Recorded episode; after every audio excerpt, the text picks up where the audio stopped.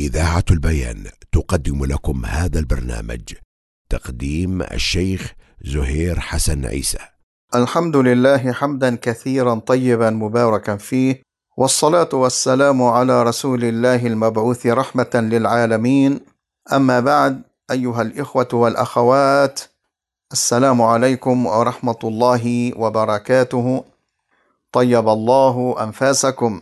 نتابع مع سلسلة أعمال القلوب ومع أنواع التوكل وهو النوع الرابع التوكل على الله عز وجل في جلب الأمور المحرمة وتحصيلها أو دفع الأمور المأمور بها وهذا أمر لا يجوز.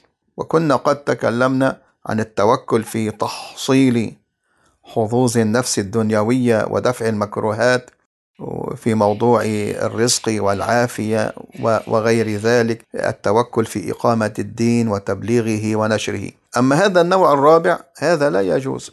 وتسمية قال أهل العلم وتسمية هذا النوع توكلا فيه نظر ظاهر. وكيف يقال إن الكفار يوم أحد كان معهم نوع توكل على الله؟ هذا من تسمية الكفر بالإيمان والعصيان بالطاعة والفساد بالصلاح. ولو قال العاصي توكلت على الله في معصيتي هل نسمي هذا توكلا؟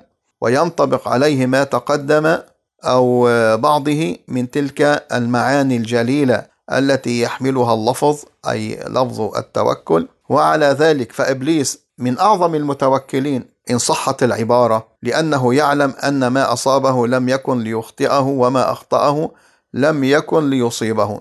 ومن تعرف على المعاني الجليلة واستخدمها في طاعة الشيطان والصد عن سبيل الله وإشاعة الفاحشة في الأرض ونحو ذلك من أنواع الفساد لهو أبعد ما يكون عن تلك المعرفة الحقه وهذا المقام الكريم. وإذا كان قد تقدم أن التوكل أن التوكل عمل القلب.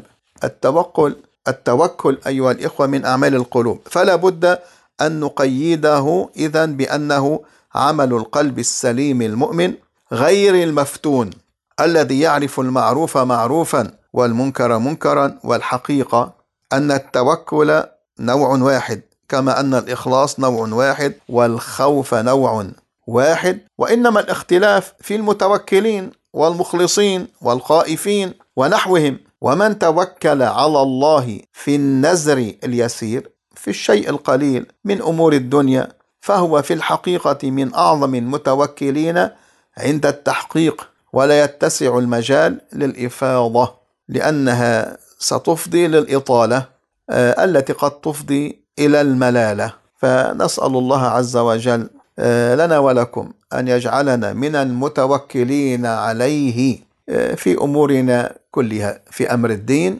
في إقامة الدين في إقامة الصلاة والفرائض والواجبات والنوافل وجميع الأعمال الصالحة. أيضا أن يجعلنا وإياكم من المتوكلين عليه حقا في أمور دنيانا. وهكذا أيها الإخوة الكرام آه، نكتفي هنا نتابع بمشيئة الله في حلقة قادمة. إلى ذاك الحين أستودعكم الله الذي لا تضيع ودائعه وأصلي وأسلم على رسول الله والسلام عليكم ورحمة الله وبركاته.